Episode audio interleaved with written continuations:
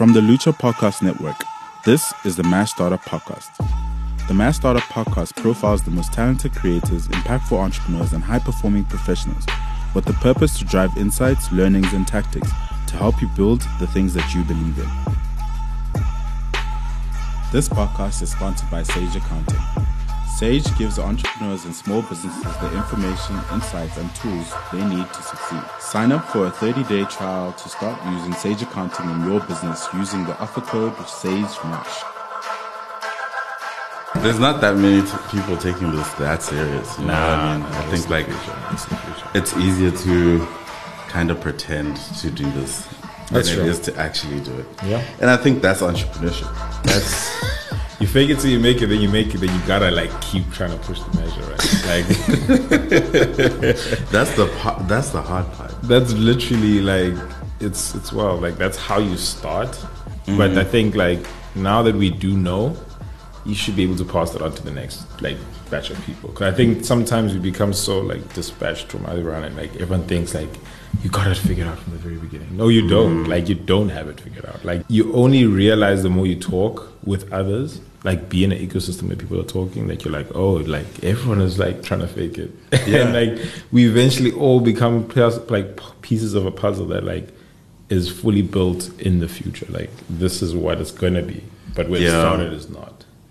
But it's like, when do you know that you're actually doing what you should be doing? Because I think it's easy. Like in the beginning, all you're doing is playing. Yeah. Technically, right? Yeah. And Yeah. I heard this term today, playing business. Yeah, Where yeah. you're not necessarily actually doing anything. You're just like kind of curious about Yeah. building something. Yeah. But then when do you actually realize, okay, wait, I'm actually doing something and like there's actually something happening here? For me, it's more when you understand the clarity. Like when you have clarity of what it is you should be doing, and really, yeah, you are playing business, right? It's like there's a quote I heard where it says, "You don't have a business with a purpose. You have a purpose that has a business." Right. But once you have clarity on what that purpose is and where the mission is going, then it helps you so much more easier figuring out like okay this part of the business may have not worked but like you're still focused on doing the purpose Yeah. and that for me is when you when you have that clarity of what that purpose is and how you impact that purpose every single day every single week every single quarter and run those numbers uh, and be able to say okay this thing this bottom line purpose is where we're solving it for Do you remember the first time you were building something that had that sort of purpose and business sort of link? Yeah, it was Foonda. Foonda Africa was definitely that. But I think it took a long time before we actually realized, like, oh, like this is actually the purpose of what we're actually building. Like at the beginning, because you're trying to solve this big problem and you don't really be able to articulate that, right, very clearly. It took about, I think, still last year, really, when we've we had to pivot at a certain stage, go back and figure out what it is exactly we were trying to solve and address for, and then go back to realizing what that bottom line metric was. Hey, like young people placed into opportunities was what we were all about, and by virtue of us doing that, we make business profit. Okay, like that Yeah. made sense. Okay, cool. You make money by helping people get placed. Okay, cool. Now our purpose is at the center of you making money. Now I can actively think about the business plan and the business model that fits that, right? Yeah. So yeah, for us it was at that point, like late, uh, sometime last year, when we were like, oh, actually, this is what our purpose metric is, and by virtue of us doing that purpose metric, this is how much how we make money on top of that. You know, let's go bare bones basic. you know, what is Foonda and Yeah. what were you guys trying to achieve? So Foonda is an early talent recruitment startup. What we do is help companies hire top talent from Africa with the focus of trying to break barriers to better futures for young Africans. What that means is we work with universities, talent, you know, developers, talent accelerators and, and what we do is help bridge this gap between them and the companies that can, you know, get them. How do we help them find opportunities easier and you know you know break this barrier of asymmetrical information uh, and also help companies you know open up the opportunities to a wider audience without the hassle of having to work harder by 10xing the number of people that apply. So we've built a solution a recruitment solution for companies that can help score and screen candidates But at the same time, we've made it more accessible for people to be able to apply through their mobile devices as opposed to going to a computer shop or whatnot to apply for mm. these opportunities. So yeah, that's what Foonda does is bridge the gap between the two. What was the problem that you sort of identified and like, you know, it, I don't think it always happens so like mm. beautifully where you know you're walking on the street Yeah. and then you trip and then you realize, oh damn. People Yeah. should wear mouth guards. You know, it's like I know that's a shitty example, right? But like, Yeah, Sometimes when people talk about the problems that they're solving, it's like this beautiful, like, you know, sequence of events that just Yeah. led to you realizing that, oh man, the world needed to change in this way. Yeah. Was there something that really like was a catalyst for you guys? Yeah, for for us it was it was. I mean, I worked in the rural development space from a private sector perspective, working with rural communities and helping.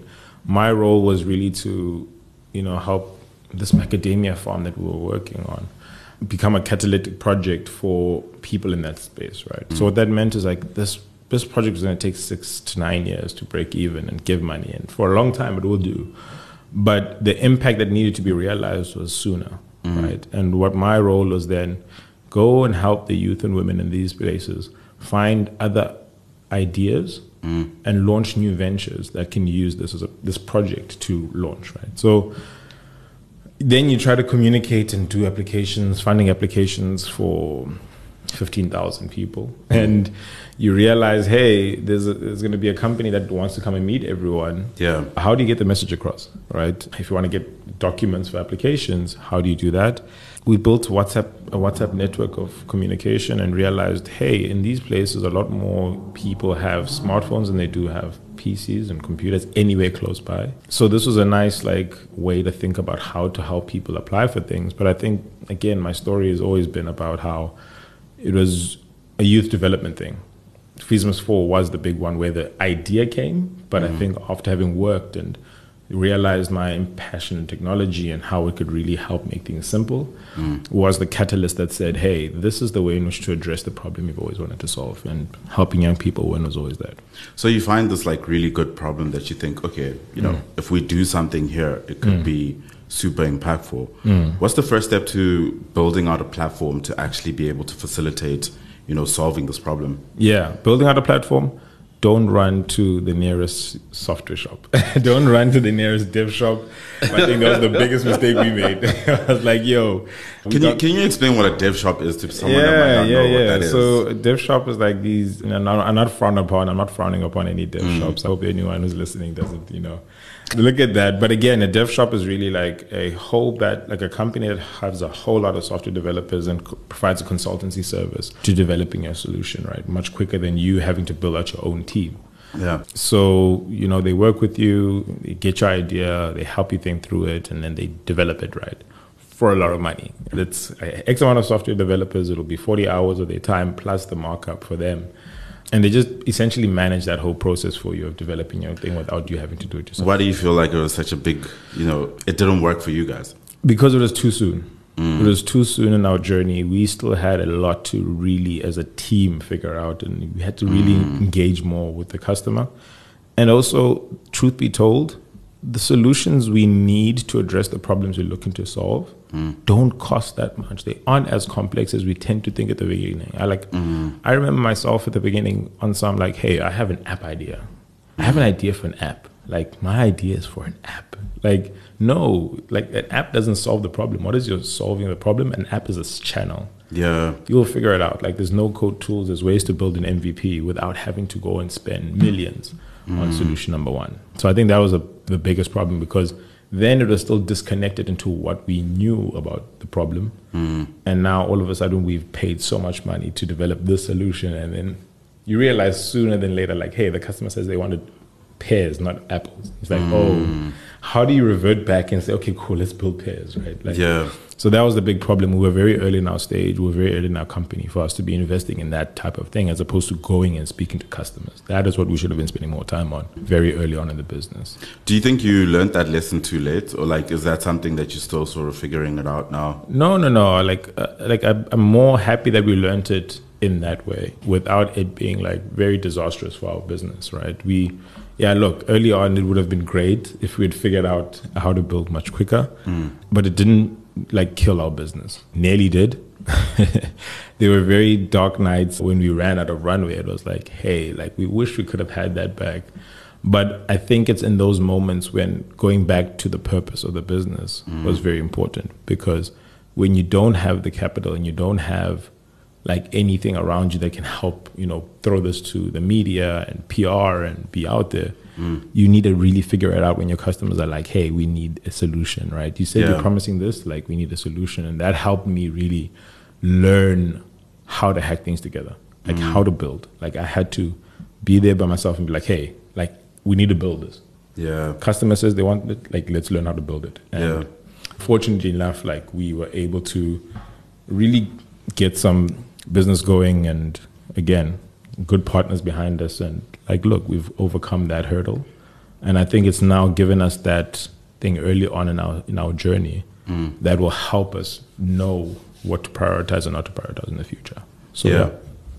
Why did you think that the dev shop was a better sort of route to take rather than building out a team? Did you think it was a lot more expensive or was it really about trying to have a lot more speed and being able to you know build out a, p- platform that you thought you know this will solve the problem a lot better even before you had the the data from you know customers mm-hmm. saying hey look actually what i need is, is, is a lot more simple so i think it's more about the beginning of our journey and how it started mm. that really led us to like yo we have to do this we were part of a talent i mean a you know tech competition we got some funding from that three days. Like the the funding landed three days before COVID, like the lockdown, Ooh.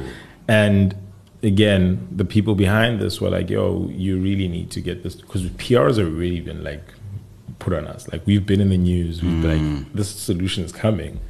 And the organization that backed us was also like needing that PR because I mean things were happening behind closed doors that mm. you know were leading us to need to have something. So the most accelerated way, I mean, no one knew what remote work is at the time, right? Mm. I'm literally fresh out of like starting the startup, and we had to hack things together. Like mm. there was there was like no time for us to still figure out, okay, cool, we're gonna do interviews and we're gonna go and like live in places. Like we don't know how to run this new way of working, and mm. the only way we thought like you need to have a team that already knows how to build this thing because this thing needs to come out. You've hyped it up now. Let's get it out there. So I think the what influenced us that way was really the beginning of our journey. But again, I think we learned a lot of lessons, and I'm I'm never gonna you know play downplay the the impact it had on where we are today, mm. because it was because of that tool. It was because of that that other partners were able to back us and be like, hey, we want to work with you. We like what you're building. Build it in for this, and like today, some of the opportunities we've gotten have been based on that. So. Yeah, that's the reason why we went the dev shop route. Route, sorry, but again, like in retrospect, because of how we started and what the reasons were, I mean, we've made it work. You know, people talk about just having partners or investors, you yeah. know, come into your business. It does definitely accelerate yeah. your growth and like it helps you learn from other people that might have made the mistakes already. So yeah. you don't have to make them, right? But it also invites, you know, different types of pressures. Mm. So what you're mentioning now, you know, like, mm. you know, the money's in the bank now. yeah. Hey guys, where's the work? Where's the work? Where's the work? how how much have you learned about that relationship thing where it's like, you know, we have a purpose, we have a vision, mm. we have a plan. Mm.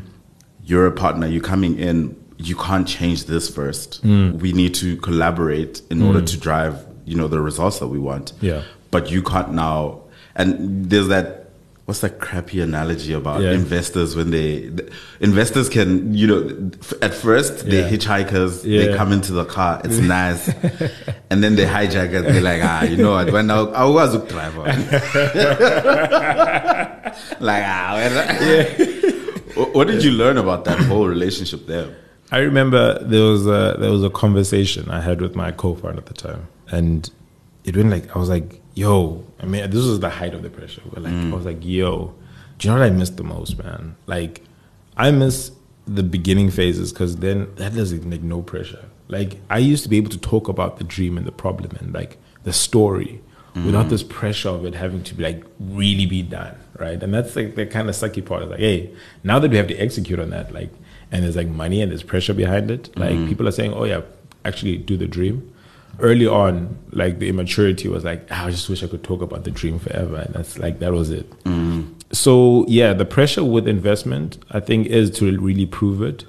But I think that's where I think it differentiates those that are really for actually solving the problems as opposed to those that are talking about it for other reasons. So again, why I always mention is that uh, luckily our backers, the first people that invested, it was more so grant funding um, and wasn't an investor that's like, okay, cool, like I need capital to come out of this. But there was more so PR that needed to come out of it so they could show successes before things were happening. So the pressures, yeah, they do play a role, but I think it does also showcase those that can actually execute on the visions that they want to have and actually are focused on the problem as opposed to the hype of being a founder. It sounds cool sometimes. Hey, we starting this thing, we're going full in. It mm. sounds so cool, right? Like, hey, you can tell people around the dinner table that you're building this tech. But if you're not really solving a real problem, then like it starts to weigh on you if like, you know, you're not really achieving those things. And I think for us, it was at those times when we didn't have the capital mm. that really showed that it wasn't about the money. It mm. wasn't about the investment. And therefore now I'm in a very strong position to say, hey, like first and foremost, capital is cheap. I know people say, hey, like it's, it's no, capital is kind of cheap when you when you think about the detriment it can come with if it doesn't align with your purpose. Capital that really matters is that of people that back the vision and not your tomorrow. Like people that aren't rushing to, you know, people that are with you on the long journey, not on the returns. That is the difference. You know, you need to find partners that can come in and say, hey, we actually back the longer term vision solving of the problem than we are about the capital. The capital becomes a result of you continuously chasing that.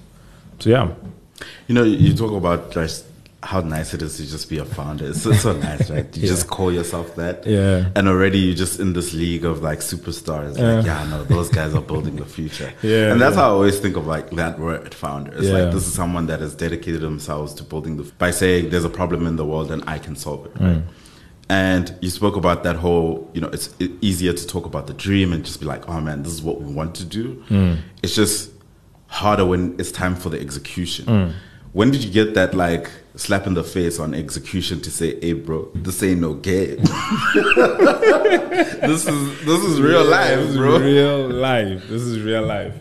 Two times. The first time maybe I didn't realize it and I took a lot more personal was when we were trying to fundraise. Like now it's like, hey, you've gotten capital and you've gotten the, the money to kickstart this business.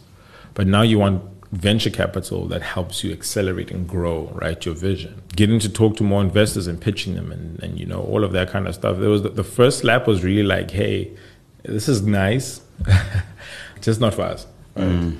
And more and more that you hear that no was when you're like, hey, like maybe I'm not the guy, Yeah. right? You have to question yourself that, hey, like this is so awesome. Like when we're in our like team chats, it's like, yo, guys, like we got five thousand new users overnight. Like what the hell? Like how did that happen? Like, but then you start to uh, like have to like talk about where you're actually going and if you're really the right person. And I think that was the first time. But the second time was again when you ran out of runway at the time, really having to face it without the noise. Like no media, no social media, no nothing. Like if when the, there's no noise, are you really about doing this? Like, are you really about it? Yeah, Like, when there's no attention and no one cares. Nothing. Yeah. Nothing. I think people didn't realize, but there was a time when we went off social. We were very loud and we were very customer facing. Remember, we're a talent marketplace. So it's like mm. get like get talent and get supply. And for a long time we were just focused on this side because again, like the demand for jobs and job opportunities in general will always come. Mm. But it's until we went like stealth and we're like, okay, cool.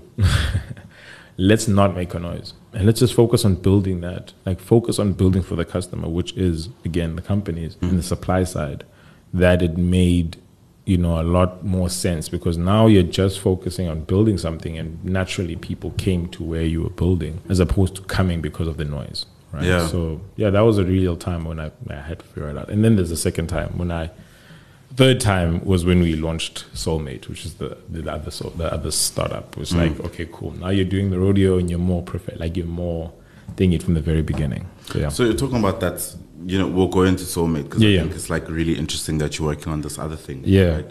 But you're talking about that So you've got a lot of the students going into the platform, mm. then, you know, applying whatever it is, and then mm. you've got the company side as well. Mm. Which side of this would you say is is the harder play, right? Because you do need the companies putting out roles and saying, "Look, we want these this new talent," but you also want like as much talent as you can and the best talent, thinking that this is the right platform for them to be able to, you know, find these right opportunities.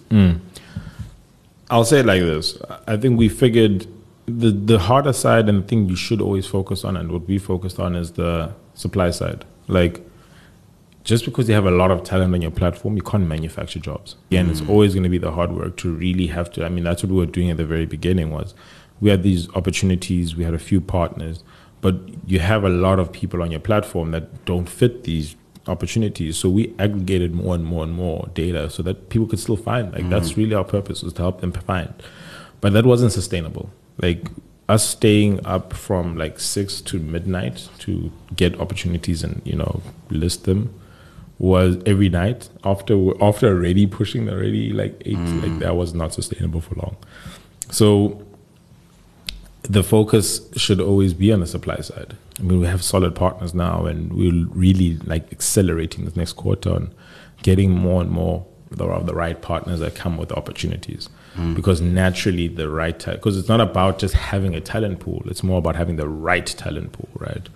So again, the talent will always be out, and we are about making this more accessible to everyone. But again, we always focus on trying to solve the problem for the job opportunities that do exist. Because just because you have people on your platform, you can't just manufacture job opportunities. And sounding, solving the unemployment issue is really like it's a massive problem. Yeah. Uh, big hairy problem, but it takes a lot more than just one player. And we've realized that very early that we can only do our part and then enable everyone else uh, that we want to partake and partner with to solve the bigger purpose. Yeah. I mean, when you think about South Africa's unemployment, Yeah. and I call it a crisis because there's nothing else Yeah, you can massive. use. Like there's, there is no other word to use, and anyone that uses Yeah, a different word to describe it is euphemizing the problem that we Mm. have. Like this is a crisis, right? And when you have a situation like that, and you have a platform that's saying, you know, we'll find you opportunities. Obviously, you guys are going to deal with a lot more noise, a lot more. You know, Mm. there's going to be a thousand people applying for one job, for Mm, example. You've seen this where I remember seeing a video on TikTok where KFC at some mall was just looking for, you know, two cashiers. And there was a line of 300 people. Mm. Yeah. And that's where we are right now. Yeah. In the context of this, and you've got like corporates looking for like really, you know, high level talent, a talent that has like, you know, that is going to be Mm. of a high quality.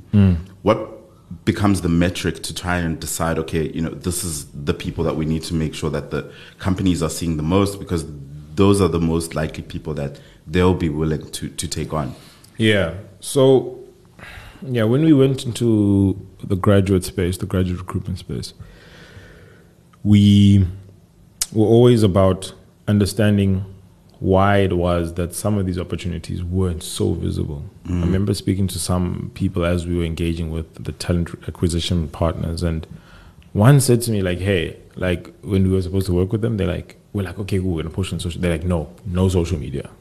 Why? No, because social media means that more work for me. More applications come on my desk, more Excel spreadsheets, and like now I have to do the work if too many people come my way. And I was like, oh, okay, no. Like if that's a problem to making things accessible, then maybe we should address that. And that like became like, hey, maybe our product should speak to the fact that it doesn't matter how many people apply. You will always find the right people and whatever we do in the back end to make sure that you can match that on whatever criteria you have. Mm. And we're very upfront about that. We know people have their criteria. And like that should be more so on the forefront to help you vet through, as opposed to this idea that you can't have this thing accessible. So for Yeah. us, the metric is always uh, good and great matches, right? That like the number of applicants and what's the ratio of good and great, met- like good and great candidates. That is always the metric we use to measure of our, you know, meaningfulness to a customer or to a client. Is that, hey, even though we may have given you twelve thousand applicants, you used to have three thousand applicants. We've grown the applicants, but the ratio of good and great matches has mm. now risen since we've been on board. So that's really what we're about. and it becomes about the quality a lot more and like mm. the filtering as well Yes, yes, yes. But again, again, that's also very much based on what customers perceive to be great. I mean, we've we've seen situations where there's cum laude students that will apply and not get a great match, and mm. we've been asked that question, like, oh, like how did this person not make a great match? And you're like, oh, but do you, do you remember your scoring criteria and your mm. your measurements? That's how, like, that number is based on how you measuring it. So let's help you better improve the way you judge candidates. And the reason why we do that is because at a certain stage we want to remove this thing of hey, a cum laude and this means success. It's really about like does everyone have an even playing field? If you may have not gotten your degree for whatever reasons, hmm. we know there's vast amount of reasons why people don't get their degrees, and financial is one of the biggest ones, right? Hmm. So just because you didn't get that doesn't mean you're not a great candidate. Now, just because you don't have the degree doesn't mean you're not a great candidate. And we want to even the playing field in future by being able to help develop better ways of assessing talent and connecting them to these opportunities. So yeah. When you think about the work that you're doing and like how you measure whether it's growth or success, what are the key things that you look at and go, okay, this means that we're growing versus the other thing that just feels like it's feeding your ego, right? Yeah. I always think that entrepreneurs, when they're choosing KPIs, they choose one that's just like, "Ah, I know this one, this one, I'll hit this one. Yeah. It's an ego boost. I'm good. Does it actually matter to the business? I'm not sure. Nah, yeah. I get you. I get you. Like likes and impressions. and- Hey man, don't believe the PR. Hey man, don't believe the PR, man. You can you can buy that. Oh damn. The biggest metric to us is placements. That's our north star. If we're not placing people into opportunities and we're not connecting people to opportunities, then our purpose is not being met. And we know that revenue is very uh, like aligned with our with our placement metric. Um, then for us, because we are a lot more of a or we have been a lot more of an enterprise business. It was contracts, average size with contracts, and understanding that hey, you need to place X amount of people on this contract. So that has been our success metric and revenue.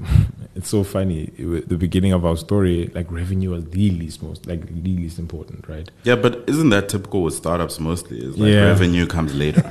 yeah, doesn't. Early on in our journey, it was like, how can we help like young people get opportunities and like we'll figure out like advertising revenue when we have a million users. Mm. Yeah, it's very important to get revenue upfront because you need to know the mechanics of your business being sustainable. There's no point of having a meaningful impact if that's not sustainable. Like mm. You'll be a flash in the pan and you'll leave people distraught after you. Like, okay, cool. There was a time when there was this amount of impact being made for 2,000 people. That thing died out two years ago and we've never seen it again. There's no point of that, right? Like, if you mm-hmm. want to see impact grow, you need to be able to make it sustainable. There's no point of just throwing money into something without understanding how that money won't, not necessarily that it has to make it back, but it's mm-hmm. able, able to pay for itself forward so that the impact is sustained for much longer than just these you know i think i call it flash in the pan impact. Like we mm. throw money like it's gonna happen it happens and then like it's just left alone. The pr is done the pr is nice and then we just put it in our archives or in our web page but then we never continue that impact. Yeah. yeah. When you look at like the journey that you've had mm. so far, what do you name as being your biggest failure?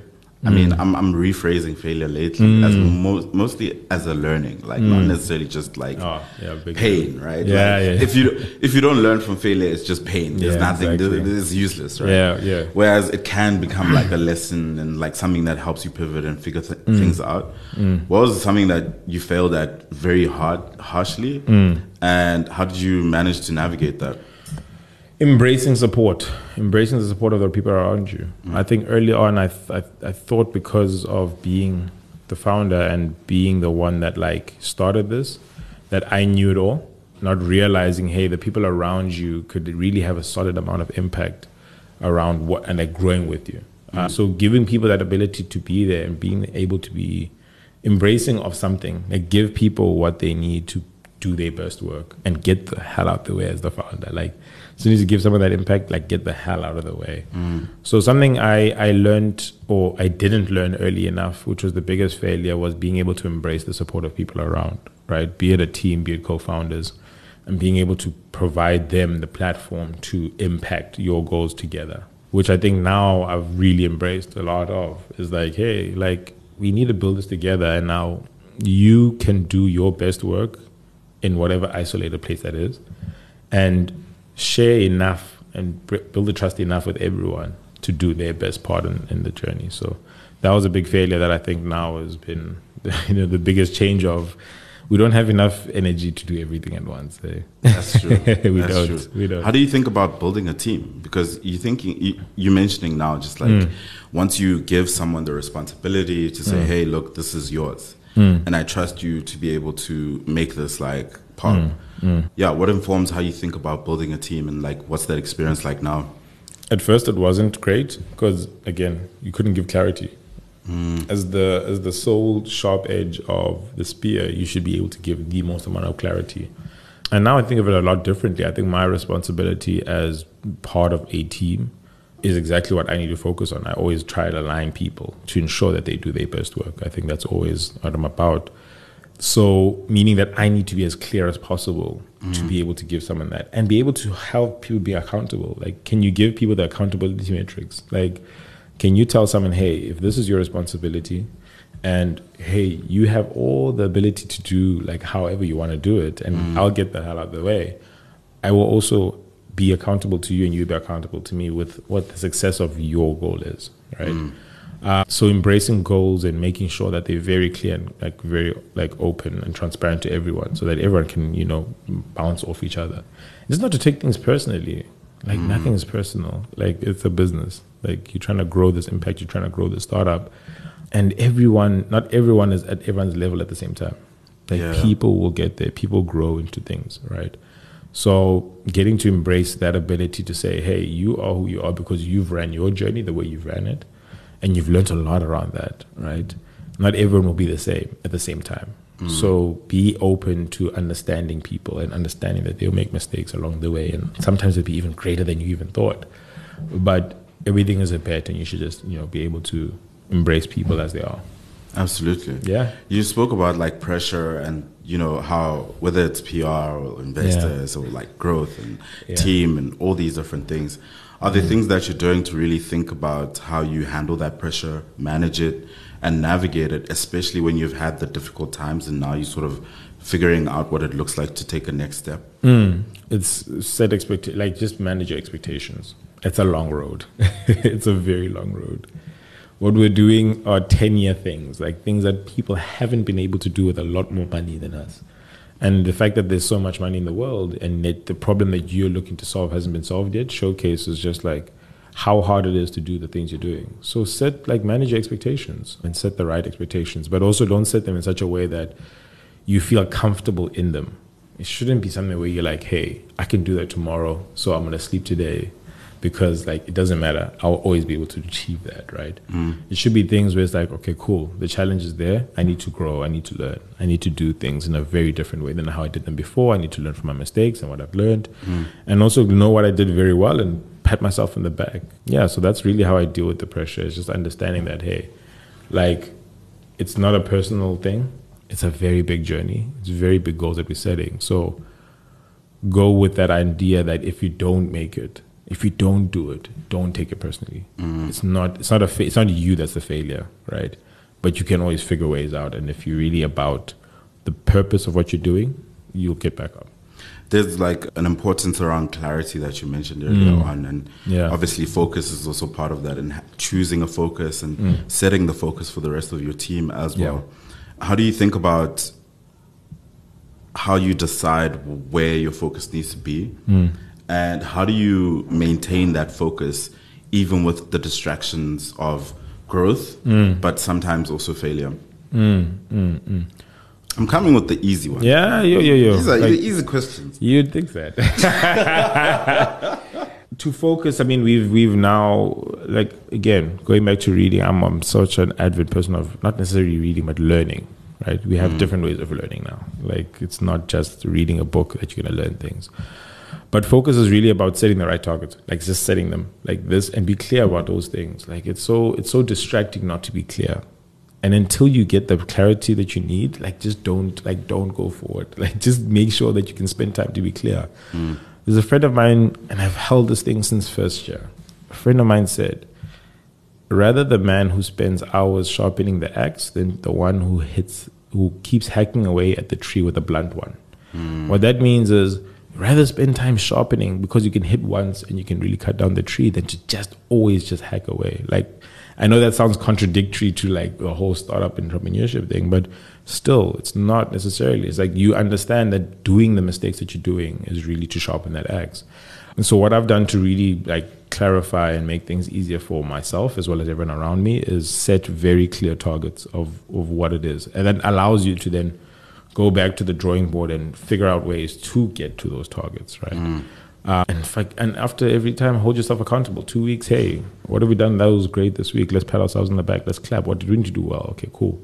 What did we learn from that? Okay, cool. Let's if we've learned something from it, it's not a failure. Mm. You've learned something. Use it to apply the next thing. Yeah, uh, yeah. What does success and impact look like for Foonda? But also at the end of that, mm. tell me about this new thing. success for Foonda looks like a world where African talent is taken seriously globally. What that means is eh, anywhere in the world, an American graduate can really be, if you have a Harvard degree, man, hey, you come to South Africa, yo, you deserve that high seat, mm. right? If you get a, you know, a qualification from Monash, or Oxford University, wherever, other places in the world, you're given a high seat. But when you come from Africa and you're a graduate from Africa, like you, you get put in the back seat almost. Like, mm. and every every continent has had its moment. And given that Africa, Africa will be home to the most amount of young people in the job market or workforce by 2030, and will be producing more young people than the rest of the world combined by 2035. I think it's high time that African talent gets taken seriously globally. Mm. And successful Foonda really is young people being able to find their, their place in the world because of what we do. Like all the platforms and opportunities we, or platforms we create need to be able to help young people from Africa knowing that there's a better future that's accessible to them. That's it. Yeah. And leading to the next one, right? Which actually started because of Foonda. Funny thing is like having realized this American market and, and seeing like these young people from America, teenagers making millions from this industry and, and also doing a lot of research about like jobs won't going to be jobs are not going to solve the unemployment crisis. Like mm. young people's hustles have to be taken seriously and being given a place in the world. So when we saw young people in america like and the sneaker market and like how they were really like trading and making a lot of money from it i was my questioning was like hey why can't someone like this young kid from like like east london like partake? Like why can't they you know mm. sell a few kicks and start to grow that business into something that's serious. And then I had to put in the back burner. And then December came and hey, I wanted a pair of shoes. I couldn't find them. Mm. I'm in East London. East, anyone who's from East London knows like there's nowhere to buy kicks. Yeah. there's nowhere. And you look at everyone on Instagram, Joburg, Cape Town, hey, everyone has nice kicks. And you're like, hey, but I, I, I have my money. Like, why can't my money also yeah. you know, buy kicks? And I reached out to a university friend of mine, Josh, who had built up this crazy following through sneaker reviews. Mm. Very solid. I watched his big beginning of that journey all the way through and the creator became. And reached out. I was like, "Hey, bro, like I just need these pair of shoes. Please get them for me." Like, and he going through his networks was able to give me a price. I didn't know whether it was a good price or a bad price. But I was like, as a consumer, hey, like it would be so great if these shoes were accessible to everyone. And yeah, man, we then thought to ourselves, man, let's just start a platform to make it accessible. Mm. And that's how Soulmate started. that's amazing, man. Yeah, yeah, yeah. What do you hope to achieve with this? Again, accessibility, right, and, and equality. If you look at the platforms such as StockX, GOAT.com, various ones across the globe, mm. American and global developed markets are able to sell sneakers to everyone anywhere, right? Mm but you try like you try list on those platforms and try sell and maybe not even get authenticated. Like if your sneaker doesn't pass authentication there like it's a lot of money mm. to get that sent and pay that back. So our real goal with with soulmate is just to have everyone you know be able to find the so the shoes they love. That's one. Yeah. and enable resellers the guys that actually push the culture the people that actually push the culture. I don't want to be exclusionary because that's another part of it, which I think is very important for what Soulmate's mission is, is that everyone anywhere can sell sneakers if mm. they want to. Sell streetwear, sell sneakers, and be able to take this kind of craft and business seriously. That's really what we're about. And having seen also a lack of women in the space, mm. a lack of women that are pushing resale, although they're the largest consumers of it, was also a part that was like, nah, we need to do something that you know enables everyone to be able to partake. I think it's going to be amazing. what are you learning about yourself? You know, throughout this journey, as long as it is the pressures, highs, lows. What I've learned a lot about myself is that I love to create, and I love to create pathways to wins for people. Mm-hmm. Uh, following your journey as well, I know how much you're about small businesses winning, right? I am.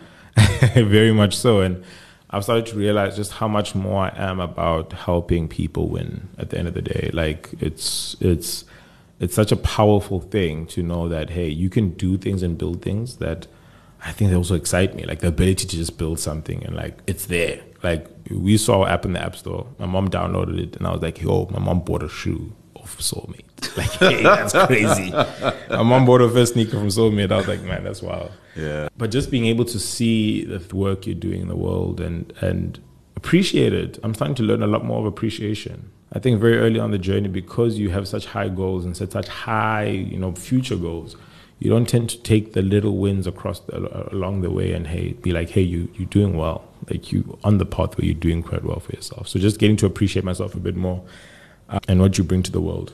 You can't save every problem, but you can save the ones that you really are focused on and mm. appreciate what you've done already. Mm.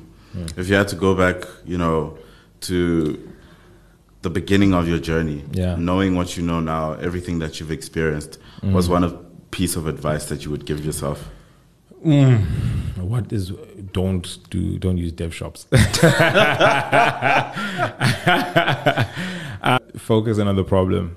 Uh, it's gonna take time, but really really appreciate the work you're doing and, and continue going onwards. Like you are exactly, who, you are who you think you want to be and can be. Mm. What I mean by that is that we often doubt the things that we are able to achieve. Like we often look at everyone around. You don't compare yourself to everyone around. And the idea that, hey, I'm not so and so yet makes me feel like I'm inferior to who I am. Mm. But not realizing what you have done and not comparing yourself is so much further than who you were yesterday. Yep. You know what I'm saying? Like you actually are growing every day. And if you can just focus on that, you'll be exactly who you need to be and who you want to be. You're more than capable of it. Like there's nothing and no one that can tell you you can't.